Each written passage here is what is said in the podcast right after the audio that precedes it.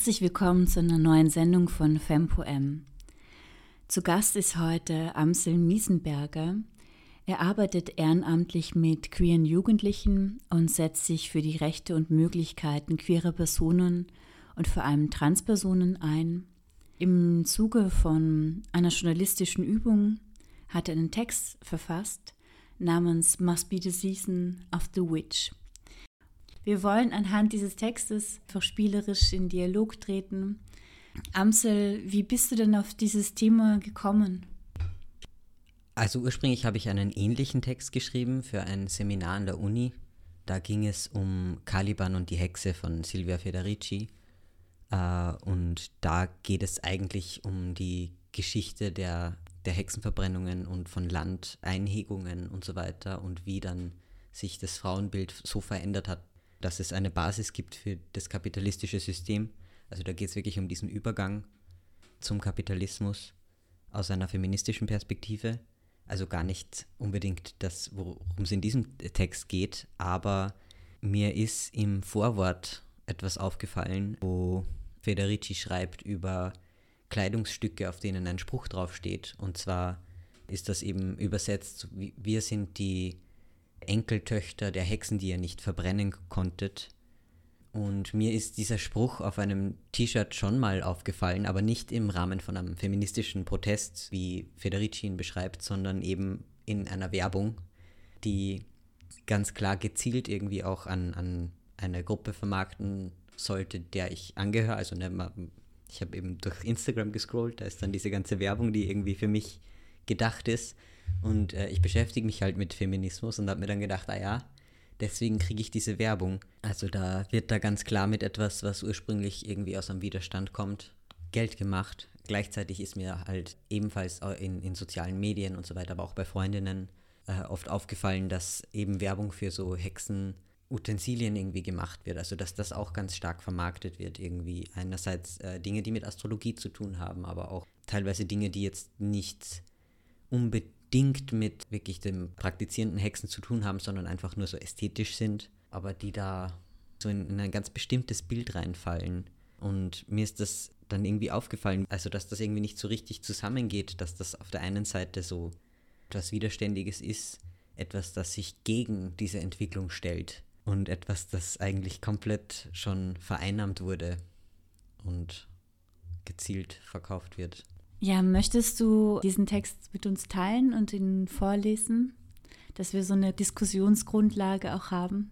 Das wäre wunderbar. Gerne. Also ich habe den Text auch nochmal verändert. Eben wie gesagt, das ist eine journalistische Übung dann. Ich habe den dann nochmal ein bisschen in eine Form gebracht, wo ich mir dachte, okay, vielleicht könnte der so als Artikel auch stehen. Must be the season of the witch. Sowohl in der Popkultur als auch in feministischen Kämpfen taucht die Figur der Hexe immer wieder auf. Doch durch ihre unkritische Vermarktung und die Mythologisierung von frauenfeindlicher Gewalt ist die Ästhetik der Hexerei nicht mehr durchwegs widerständig, sondern kann in eine Komplizinnenrolle rutschen, die zur Ausbeutung von Arbeiterinnen, zur Verfestigung von Geschlechterklischees sowie zur Verharmlosung der historischen und aktuellen Hexenverfolgungen beiträgt. Psychische und emotionale Gesundheit ist keine Hexerei. Oder doch? Wahrsagerei und Küchenmagie als Self-Care-Taktiken, die Burnouts vorbeugen. Das klingt vielleicht auf ersten Blick befremdlich, wird aber auf Internetseiten wie zum Beispiel dem Hexenblog Cauldron and Brew von Beth Birch empfohlen. Auch auf Instagram erklären informative und hübsch designte Slideshows in einer Mischung aus Esoterik, Küchentischpsychologie, tatsächlich alten, unter Anführungszeichen, Hexenhausmitteln und mitunter belegten Zitaten aus wissenschaftlich anerkannten Werken, mit welchen Tricks Einzelpersonen im Kapitalismus stabil bleiben können. Zumindest angeblich.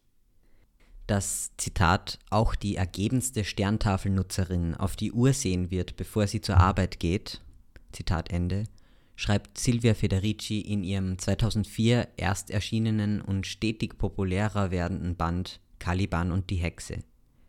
Mit Hexerei an sich beschäftigt sich Federici darin wenig.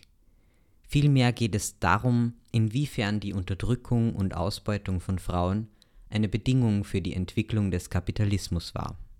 Die Diffamierung und Verfolgung als unter Anführungszeichen Hexe war im Mittelalter ein wichtiges Druckmittel, um ein Frauenbild zu sichern, in dem die Aufgabe der Reproduktionsarbeit als mit dem Geschlecht naturgegeben gilt.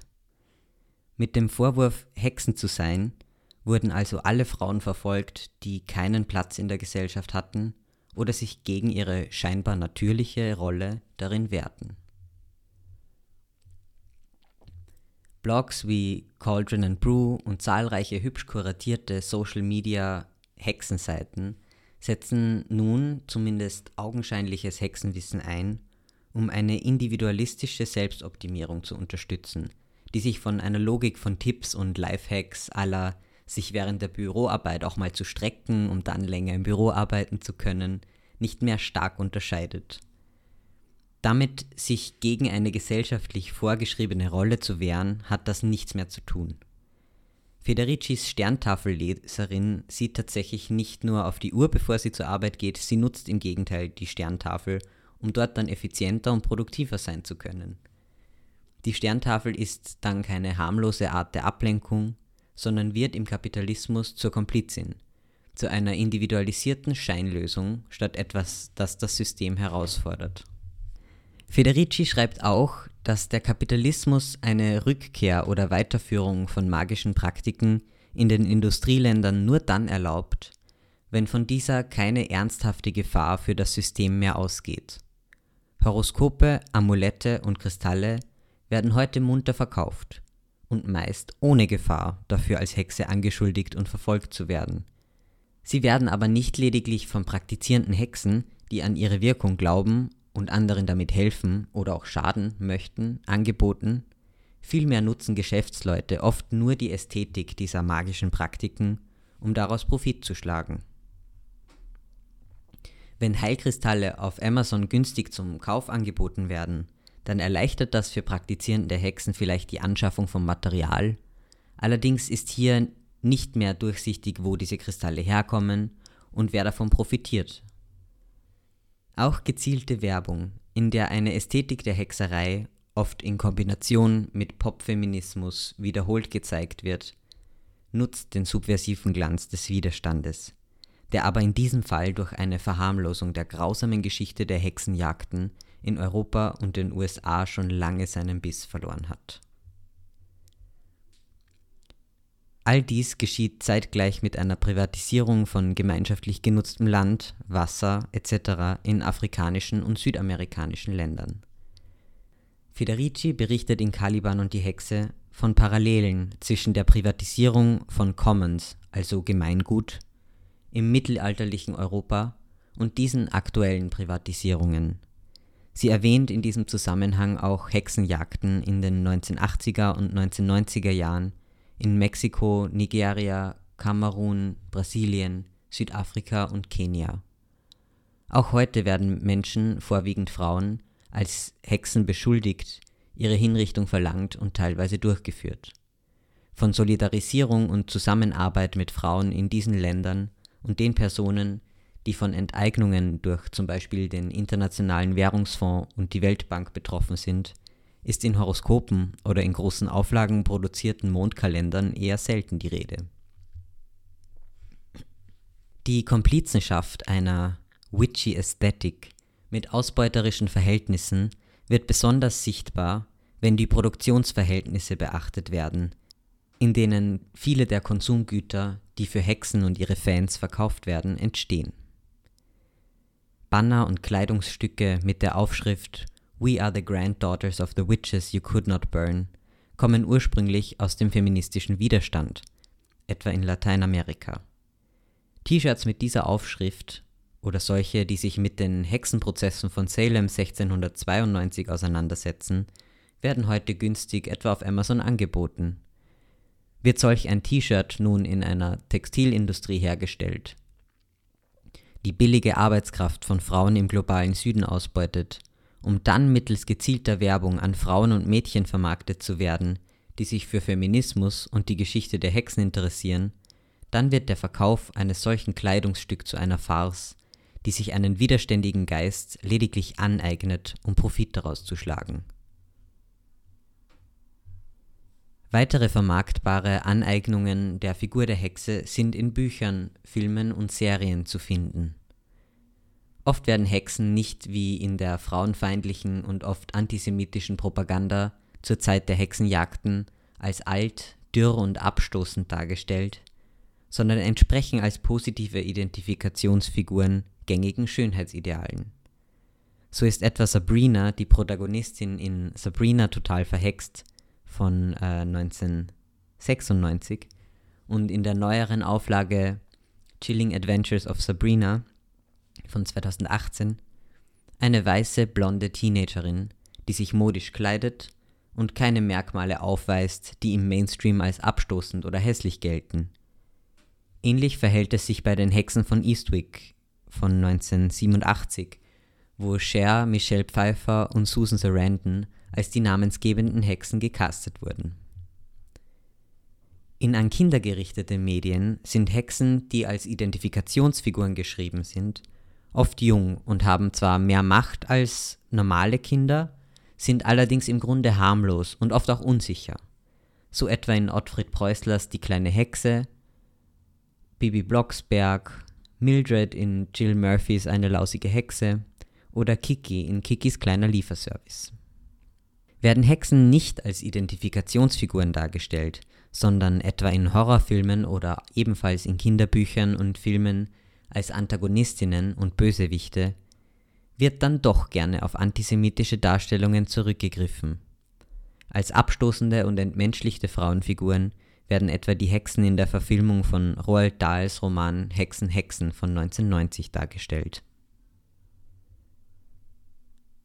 Besonders auffällig wird die gegensätzliche Darstellung von guten und bösen Hexen beim Zauberer von Oz von 1939, wo Glinda, die gute Hexe des Nordens, als junge blonde Frau mit einem glitzernden Kleid, einer Krone und einem Zauberstab auftritt, während die böse Hexe schlicht und schwarz gekleidet ist, einen spitzen Hexenhut trägt und neben einer großen spitzen Nase, wie sie oft in antisemitischen Darstellungen vorkommt, auch eine grüne Hautfarbe aufweist. Nicht zuletzt haben Schauplätze der Hexenverfolgung in Europa und den USA auch einen gewissen Attraktionswert für Touristinnen. Auch darauf weist Silvia Federici im Vorwort zu Caliban und die Hexe hin. So wird aus einer grausamen historischen Begebenheit und jahrhundertelangem frauenfeindlichen Terror Profit geschlagen. Und das nicht bloß durch den Besuch von neugierigem, gar belustigtem Publikum, sondern vermutlich auch derjenigen Menschen, die die Figur der Hexe positiv auffassen und durch das Aufsuchen solcher Orte Respekt zollen oder etwas lernen möchten. Die unreflektierte Verwendung und Vermarktung einer witchy Ästhetik kann so zur Verharmlosung einer brutalen Unterdrückungsgeschichte beitragen. Trotz allem, die Wiederaneignung der Hexenfigur hat in feministischen Kämpfen einen Platz als Identifikationsfigur jenseits von unerreichbaren Karrierefrauen, Supermodels und perfekten Müttern. Als queere Figur, die sich gegen patriarchale Verhältnisse stellt. Als Symbol für gemeinsame Kämpfe gegen Gewalt. Deswegen ist es umso wichtiger, sich besser mit der Geschichte der Hexenjagden auseinanderzusetzen und vor allem sich mit Frauen in den Teilen der Welt zu solidarisieren, in denen Hexenpraktiken ein ernstzunehmender Widerstand gegen kapitalistische Ausbeutung und Unterdrückung sind.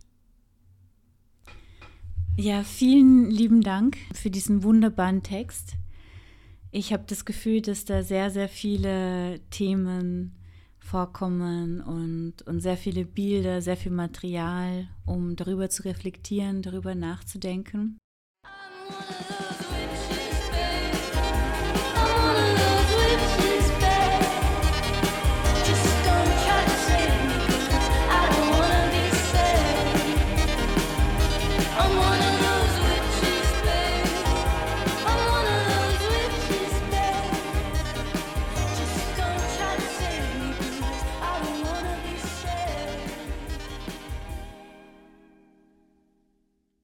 Was ich jetzt so am Beginn unseres Dialoges machen möchte, ist in den Duden zu schauen und zu sehen, was da steht, woher das Wort Hexe kommt.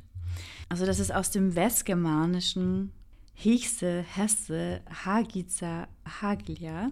Also Hexe stammt von dem Wort Hag und das bedeutet Zaun, Hecke, Gehege. Und die zweite Zusammensetzung ist das Wort Thysia, das heißt Elfe, verkrüppelte oder zersauste Frau.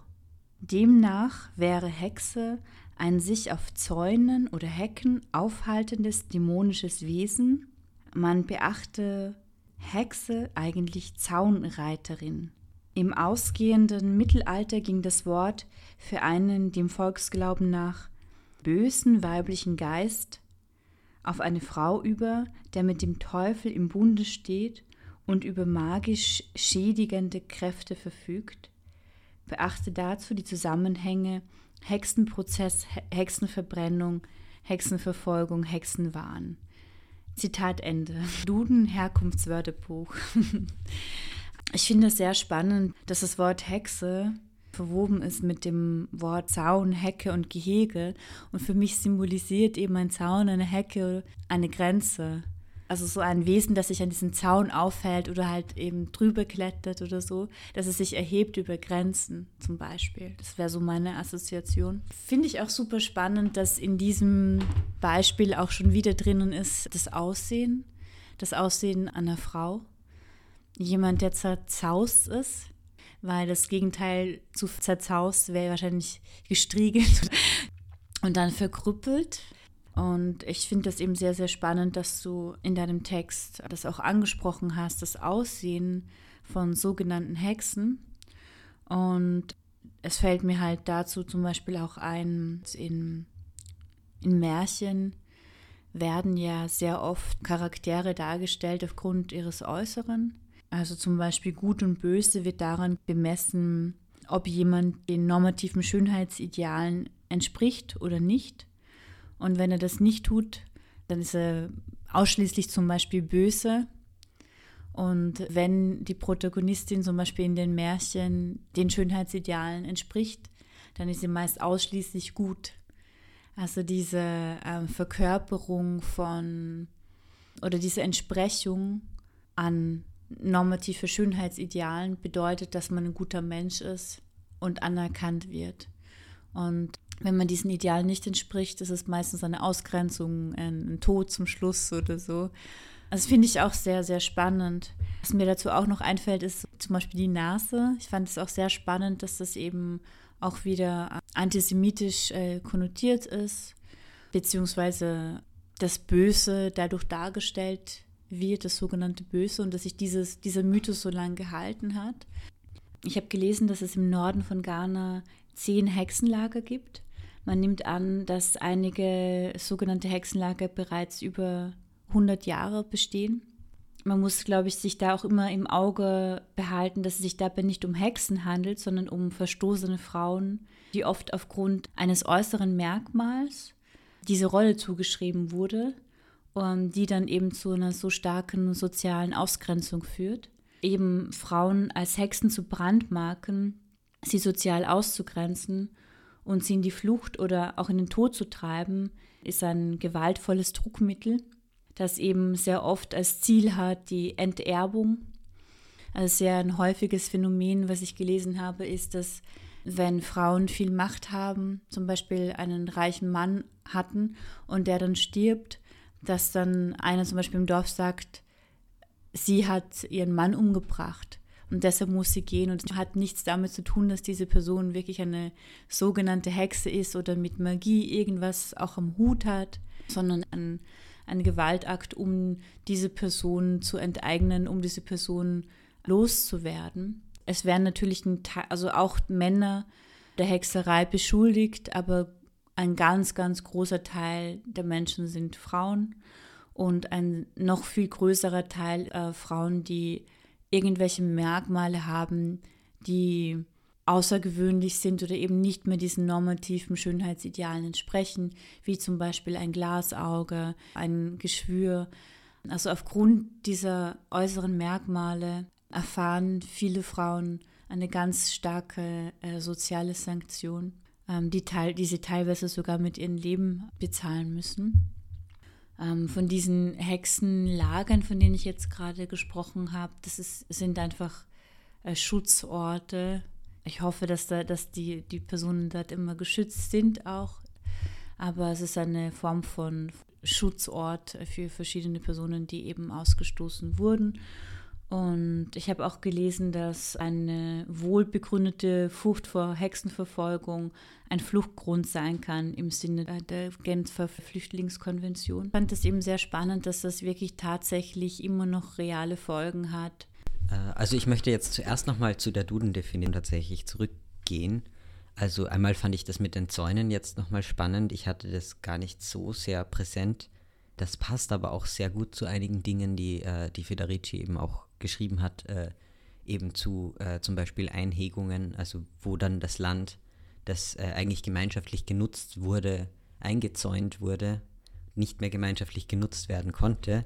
Äh, und ganz oft kam der Widerstand dagegen äh, auch sehr stark von Frauen. Deswegen finde ich es, äh, finde ich das jetzt sehr, sehr spannend. Also ich frage mich, ob es da auch einen direkten Zusammenhang gibt. Und das mit der, also ich fand auch das mit dem Zerzaustsein interessant, weil das hat ja auch ganz oft was mit den Möglichkeiten zu tun, die man hat. Ne? Also ob, ob, ob man jetzt gestriegelt ist oder zerzaust, äh, hängt ja ganz oft damit zusammen, zum Beispiel wie viel ist man draußen. Wenn jemand jetzt wirklich obdachlos ist, dann ist es ja nochmal was anderes, wenn irgendwer draußen arbeiten muss. Diese Sachen führen ja dann dazu, zerzaust zu sein. Also das hat dann nochmal klar so einen Aspekt drin. Ja, und es ging eben ganz viel um Körper abseits der Norm auch. Ne? Einerseits um alte Körper, um verletzte Körper, aber es werden ja auch jetzt nach wie vor behinderte Körper zum Beispiel sehr stark ausgegrenzt. Und das hat ja da auch eine lange Geschichte. Und das wird ja auch heute noch verwendet. Ne? In, Horrorfilmen zum Beispiel werden ganz oft richtig bezeichnend sichtbar behinderte Personen oder sichtbar verletzte Personen benutzt, um Angst zu schüren und um Angst zu machen. Also das, äh, das zieht sich durch. Ja, vielen Dank. Ich finde das super, super spannend, diese Assoziation. Und ähm, ich habe auch das Gefühl, dass diese Benennung eben der anderen, für mich persönlich, ist das immer auch eine, also ich benenne das immer so zum Beispiel faschistisches Gedankengut oder faschistische Ideologien auch, also diese Benennung der anderen Körper. Und ich glaube, dass das da einen ganz großen Zusammenhang hat, so diese Other, das Othering und dieses Othering als Alien darzustellen oder als, äh, als Dämon, als Hexe und so weiter. Ich finde es einfach super spannend, dass du nochmal diesen Ausgrenzungsmechanismus mit reinbringst, der sich ja wirklich durch die ganze Geschichte zieht. Was ich auch einen sehr, sehr spannenden Aspekt finde, den ich noch einbringen möchte oder eine interessante Assoziation möglicherweise, ist diese Stärke von Frauen. Die mächtigsten Frauen wurden damit bekämpft, dass ihnen nachgesagt wurde, dass sie, dass sie Dämonen sind, dass sie ihre Kinder getötet haben zum Beispiel. Dabei denke ich an Medea oder Lilith. Und beiden wurde, wurde auch nachgesagt, dass sie sich sehr gut mit Heilkräutern auskennen, mit Heilpflanzen. Es wurde nachgesagt, eine Hexe zu sein. Und es wurde beiden nachgesagt, Kinder zu töten.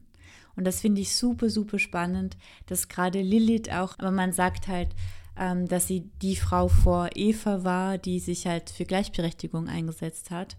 Und, ähm, und das ist halt das Schlimmste, was man tun kann, war immer so diese, diese Mordung eines Kindes. Und mit dem ist zum Beispiel jetzt eben auch Medea dann äh, verfolgt worden mit, diesen, mit dieser Anschuldigung. Und das ist auch etwas, was ich noch so einbringen wollte. Das finde ich auch super spannend. Weil eben ich da schon beobachte, dass es einerseits Frauen sind, die zum Beispiel eben nicht mehr Kinder kriegen können oder Frauen, wenn sie, kind, wenn sie Kinder bekommen haben, dass sie dann die, die Mörderinnen sind von ihren eigenen Kindern. Aber es halt immer, die, die gute Frau, unter Anführungszeichen, wird nie dargestellt als liebevolle Mutter zum Beispiel. Was ich mich jetzt so erinnern kann. Ich kenne jetzt keine Hexe, die Kinder hat. zum Beispiel und Liebe, eine liebevolle Mutter ist oder diesen, diesen alten Ideal auch äh, von diesen heteronormativen Ideal, dass, dass sie dieses lebt. Also es fällt mir jetzt gerade keine ein, aber vielleicht ist es auch ein Zufall. Ja, also die einzige Hexe mit Kindern, die mir jetzt spontan einfällt, ist Barbara Blocksberg. Ähm, aber da ist, also das ist ja eine komplett andere Ausgangssituation. Na, aber ähm, das ist auch ein, ein sehr wichtiger Punkt. Ne? Hexen sind ganz oft eher mit Tieren assoziiert als mit menschlichen Kindern. Es gab im Mittelalter äh, auch eine Entwicklung, wo Kindsmord so ein, als extremes Verbrechen extrem stark geahndet wurde, äh, auch in diesem Zusammenhang. Und das lässt sich ja dann auch sehr gut für eben Hetze verwenden. Ne? Also um, um tatsächlich wirklich gegen ein bestimmtes Frauenbild zu hetzen. Äh, vor allem, wenn, wenn jetzt die gesellschaftliche Funktion irgendwie von Frauen oder dieses äh, vermeintlich Natürliche irgendwie ist, Kinder großzuziehen und irgendwie zu, zu sich zu kümmern und zu nähren und so. Und wenn dann das Gegenteil davon irgendwie so als, als so Antithese verwendet werden kann. Ich, ich meine, teilweise wurde im, im Mittelalter ja richtige Propaganda betrieben, so richtig frauenfeindliche Propaganda. Äh, da, da eignet sich dieses Bild sehr gut dafür. Und ich würde sogar so weit gehen, da vielleicht nach Parallelen suchen in äh, Abtreibungsdebatten heute, wo Frauen äh, beziehungsweise schwangeren Personen einfach vorgeworfen wird, ihre Funktion nicht, also dass sie sich weigern, da das zu erfüllen. Also ich habe halt eben ähm, auch ein bisschen recherchiert, was zum Beispiel überhaupt eine Hexe sein soll. Und sehr oft ähm, habe ich gelesen, dass es eine Frau ist, die ein sexuelles Verhältnis hat, oder ein religiöses Verhältnis mit dem Teufel. Und dass sie eben die Partnerin ist des Teufels. Und ich finde das sehr, sehr spannend, dass einerseits Frauen so stark stigmatisiert wurden, die ähm, den gängigen Schönheitsidealen bzw. Den, den jugendlichen Idealen nicht entsprechen. Und andererseits gibt es so eine totale übersexualisierte Version auch von der Hexe als eine Person, die unschuldige Männer verführt und ganz, ganz stark mit dieser sexuellen Verführung an den Teufel geknüpft ist. Das ist mir auch nochmal auf, aufgefallen.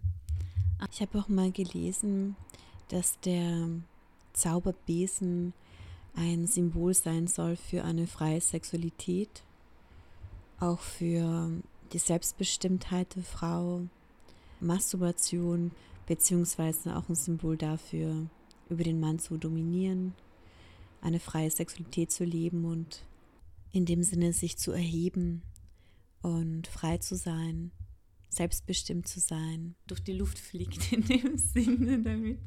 Ähm, also in ihrer sexuellen Kraft ist, wenn ich das übersetzen kann. Das finde ich auch nochmal spannend. Finde ich richtig spannend, dass du das auch mit reinbringst, das mit dem Hexenbesen, auf das bin ich so noch nicht gestoßen. Aber das, äh, äh, diese übersexualisierten Hexen, das ist, ist mir schon auch aufgefallen.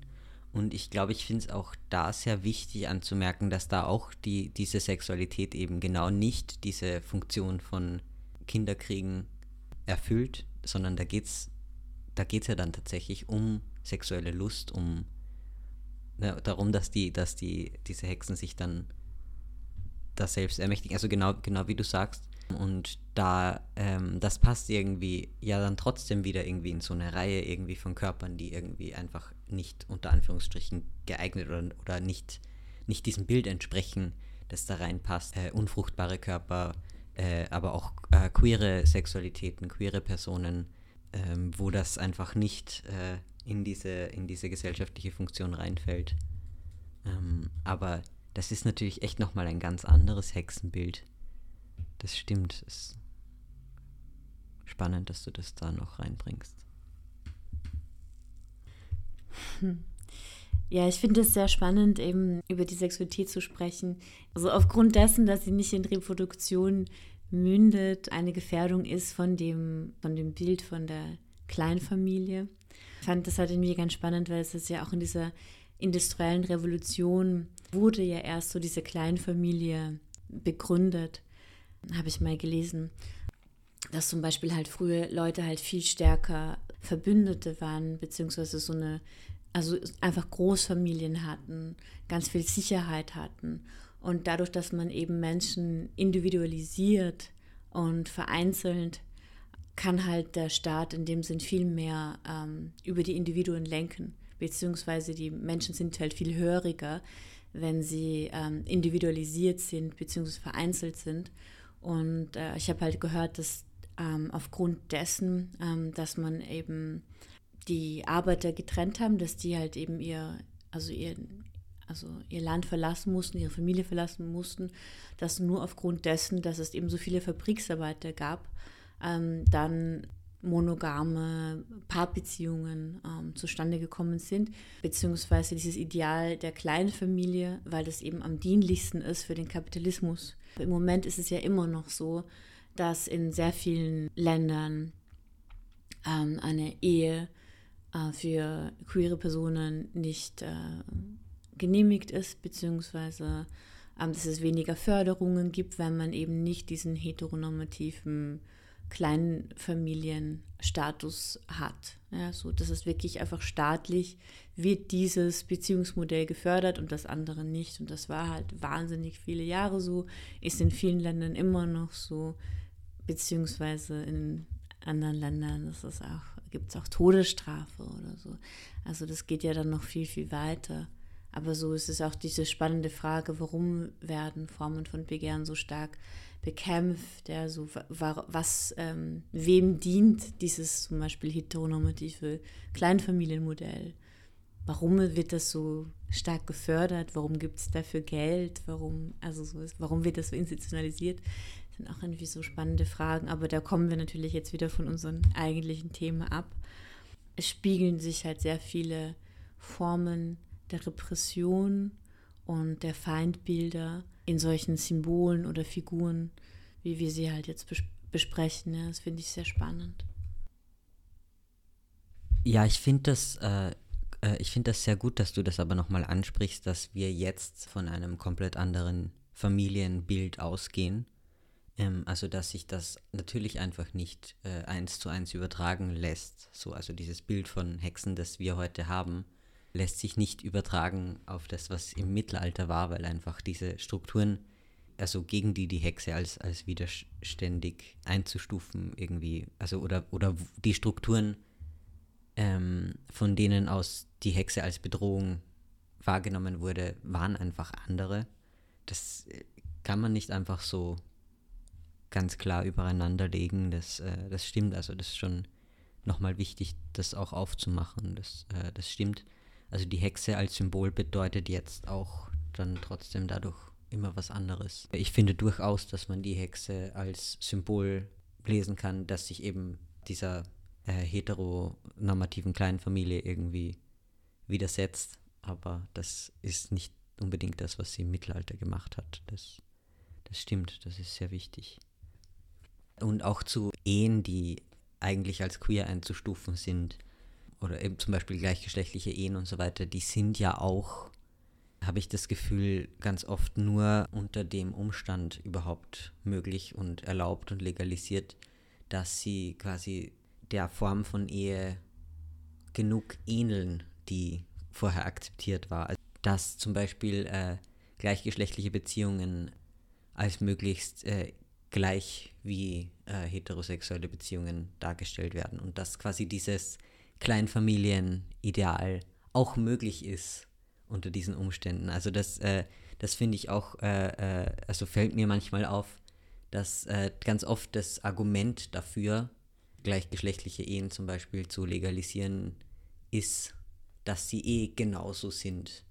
Das finde ich zum Beispiel als Aktivist immer ein bisschen schwierig, weil äh, ich denke mir, das Ziel soll sein, möglichst viele verschiedene Formen von Zusammensein oder eben auch von alleine sein, ne, von Beziehungen haben, von keine Beziehungen haben. Das soll alles seinen Platz haben und nicht nur, wenn es sich möglichst anpasst und möglichst in dieses Bild passt, sondern im Gegenteil, das Bild soll eigentlich aufgebrochen werden. Mm, als Assoziation auch nochmal, dass einerseits äh, dieses Symbol von Hexen, beziehungsweise diese Ästhetik so Mainstream wurde, beziehungsweise so ganz großer Teil des, des Kapitalismus ist.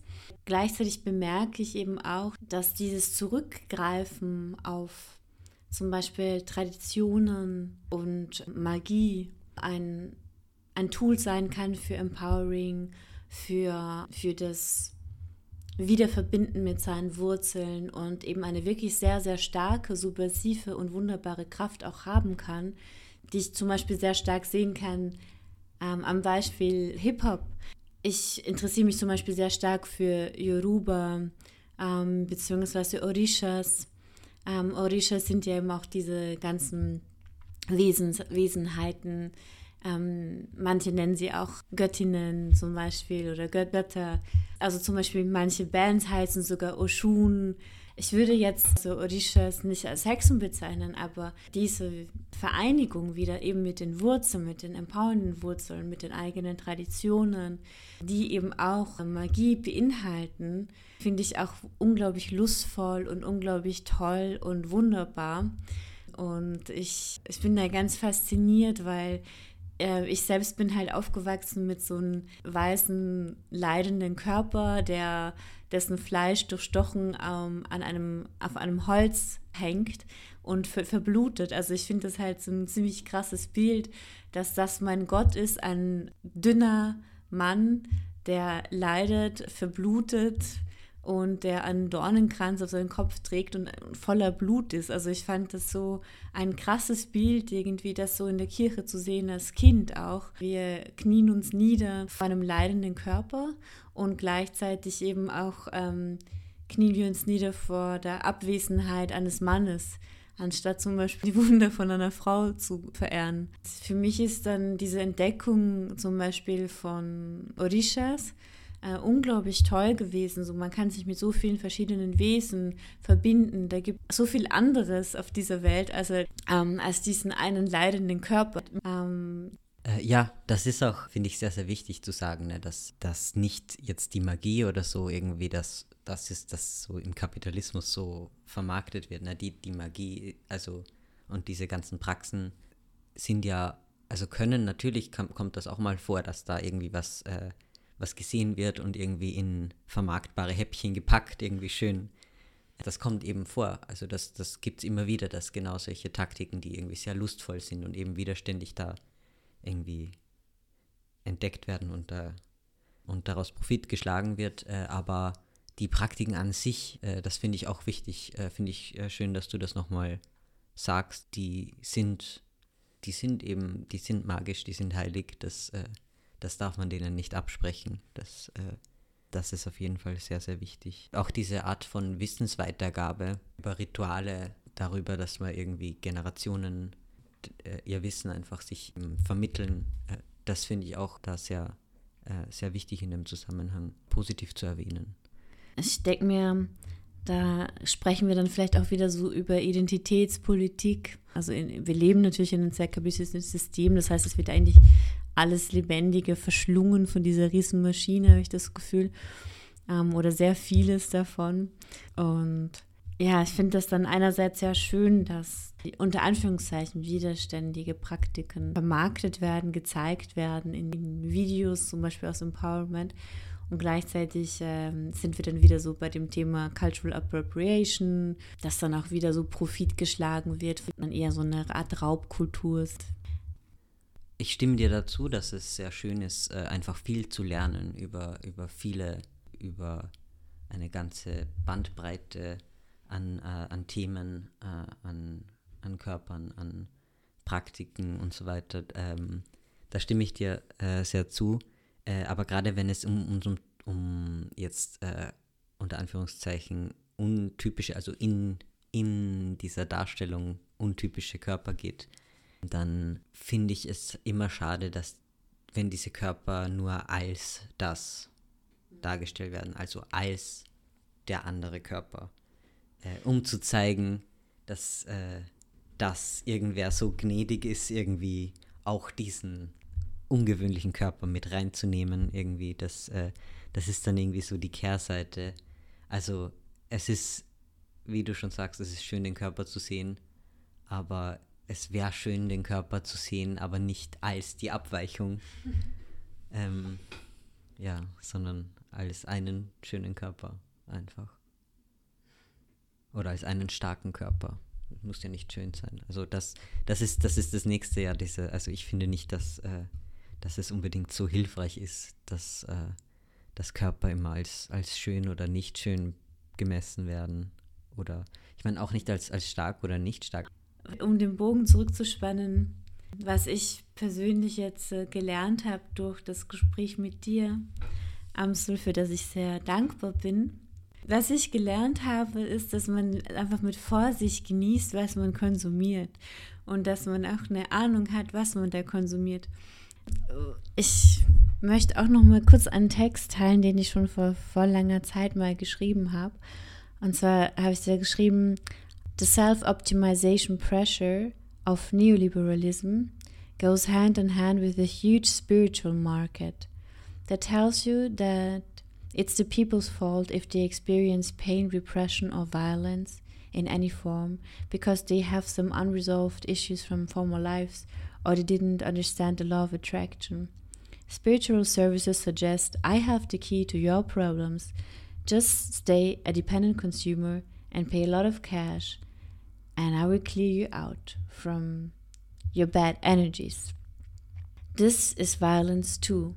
Instead of questioning the social conditions and smash the violent structures of our societies, communities, or institutions into thousand pieces, or just cut the circle of violence and fight the repressive system that we live in, we again try to fight ourselves, feel guilty or shame if we break down in the hamster wheel towards happiness.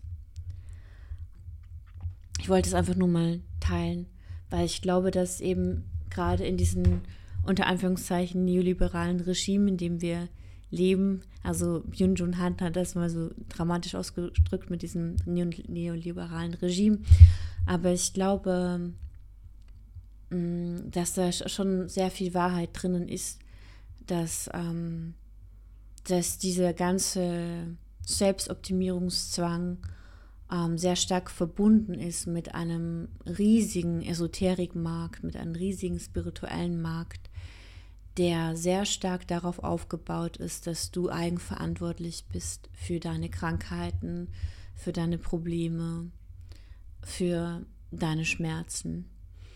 Und anstatt das System zu hinterfragen, das diese Schmerzen verursacht, möglicherweise, damit meine ich jetzt nicht äh, die Krankheiten, denn die können sehr viel, viele verschiedene Ursachen haben.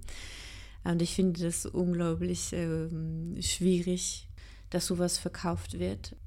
Anstatt sich eben diesen strukturellen, dieser strukturellen Gewalt zu stellen, werden Menschen aufgefordert, sehr viel Geld zu zahlen, um wieder ohnmächtig zu sein und wieder ihre eigene Macht in die Hände von jemand anderen zu geben jemanden, der ihnen was über ihr Leben erzählt, der wieder eine neue Autoritätsperson ist, die ihnen Ratschläge gibt, wie sie ihr Leben zu führen haben oder ihr Leben führen könnten oder ihnen über ihr angebliches alte Leben erzählt. Und ich glaube, dass, dass da einen riesen Markt gibt, ich habe das auch selbst erlebt, wo du auch nicht nachweisen kannst. Natürlich, wenn dir jemand sagt, ja, du bereinigst das Karma von Hitler, dann kannst du das halt nur so annehmen oder nicht. Und das wird halt wirklich Leuten eben auch erzählt. Und, und für Geld reinigt dann zum Beispiel eine Energetikerin dieses schlechte Karma und so weiter. Und ich glaube, dass da sehr, sehr, sehr, sehr viel Geld gemacht wird mit äh, dieser sogenannten Witchcraft, mit sogenannter Hexerei, mit sogenannter Energetik, mit Auflösen von Karma, mit Auflösen von negativen Energien, im, mit dem Auflösen von deinen eigenen äh, negativen Energien. Und du bist aber nur ein Konsument. Also deine einzige Rolle ist zu produzieren für deinen Job zum Beispiel in dem möchtest du natürlich besser werden, wenn du zum Beispiel zu jemandem kommst, um irgendwas zu bereinigen, um vielleicht mehr Geld zu haben und so weiter. Und das andere, deine andere Rolle ist eben die eines Konsumenten. Und du konsumierst dann eben auch ja, diese, diese Informationen oder, oder so. Und das finde ich halt sehr, sehr problematisch. Und ähm, gerade jetzt in dieser, in dieser Zeit von einer globalen Krise ist dieser spirituelle Esoterikmarkt nochmal ins Unendliche gestiegen. Und ähm, Leute flüchten sich auch sehr stark zu diesen Menschen, weil sie eben einfach nach Ratschlägen suchen, weil es so viel passiert. Jetzt ist auch zum Beispiel eben dieser, dieser Virus, ja, so, so viele Menschen wissen einfach nicht, was, was ist das, warum ist das da. So viele Strukturen unter Anführungszeichen dieser Welt so brechen auf, habe ich das Gefühl im Moment. Und Leute sind total überfordert und suchen sich dann eben Hilfe.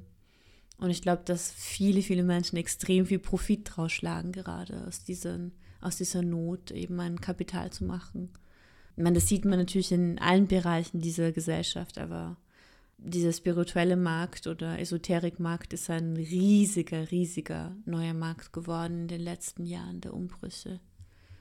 Anstatt eben das äh, System zu sprengen, also von innen eben nicht äh, zu sprengen, aber umzubauen und einfach eine schönere, lebenswertere Welt zu machen für uns alle mit anderen Arbeitsverhältnissen. Ja, also erstmal danke, dass du deinen Text geteilt hast. Äh, ich finde den richtig gut und der knüpft auch tatsächlich wirklich sehr, sehr gut an. Also das passt gut zusammen. Und auch danke dass für, für deine Worte jetzt noch über, ähm, über diesen spirituellen Markt. Finde das auch ganz spannend, dass auch da ganz oft so eine widerständige Optik irgendwie verwendet wird um genau, also um sich irgendwie so eine Daseinsberechtigung aufzubauen, irgendwie. Äh, also so die Alternative zu einem schlechten System zu sein. Also das, äh, das ist ja gerade äh, auch in diesen Zusammenhängen richtig spannend, wo einfach ganz klar etwas Schlechtes ist, ne? wo Krankheiten sind, wo, ähm, wo Leute aufgrund von zum Beispiel richtig untragbaren Arbeitsverhältnissen, wo es denen deswegen schlecht geht, ähm, na, da ist es ja wichtig, dass es irgendeine Form von Widerstand gibt. Und wenn ich dann sowas als Widerstand verkaufen kann, dann habe ich da irgendwie so den, den Jackpot. Also auch, auch da spielt diese Optik des Widerstands, glaube ich, eine sehr, sehr große Rolle. Da kann man Leute irgendwie in ihrem Leid und, und ihrem, in ihrer Unzufriedenheit äh, richtig gut abholen damit und ködern damit. Ja, Amsel Miesenberger Vielen Dank für dieses wunderbare Gespräch. Danke für den Input. Danke für dein Dasein und danke auch für, für unsere Freundschaft. Danke, dass du bei 5M bist. Ja, vielen Dank, dass ich das teilen durfte. Danke für die Einladung, äh, für das Gespräch und für die vielen Einblicke. Also ich werde mir jetzt meinen Text auch nochmal mit deinem Input durch den Kopf gehen lassen. Und danke auch für deinen tollen Text und äh, ebenfalls danke für die Freundschaft. Danke, dass du die Sendung machst. Und alles Gute.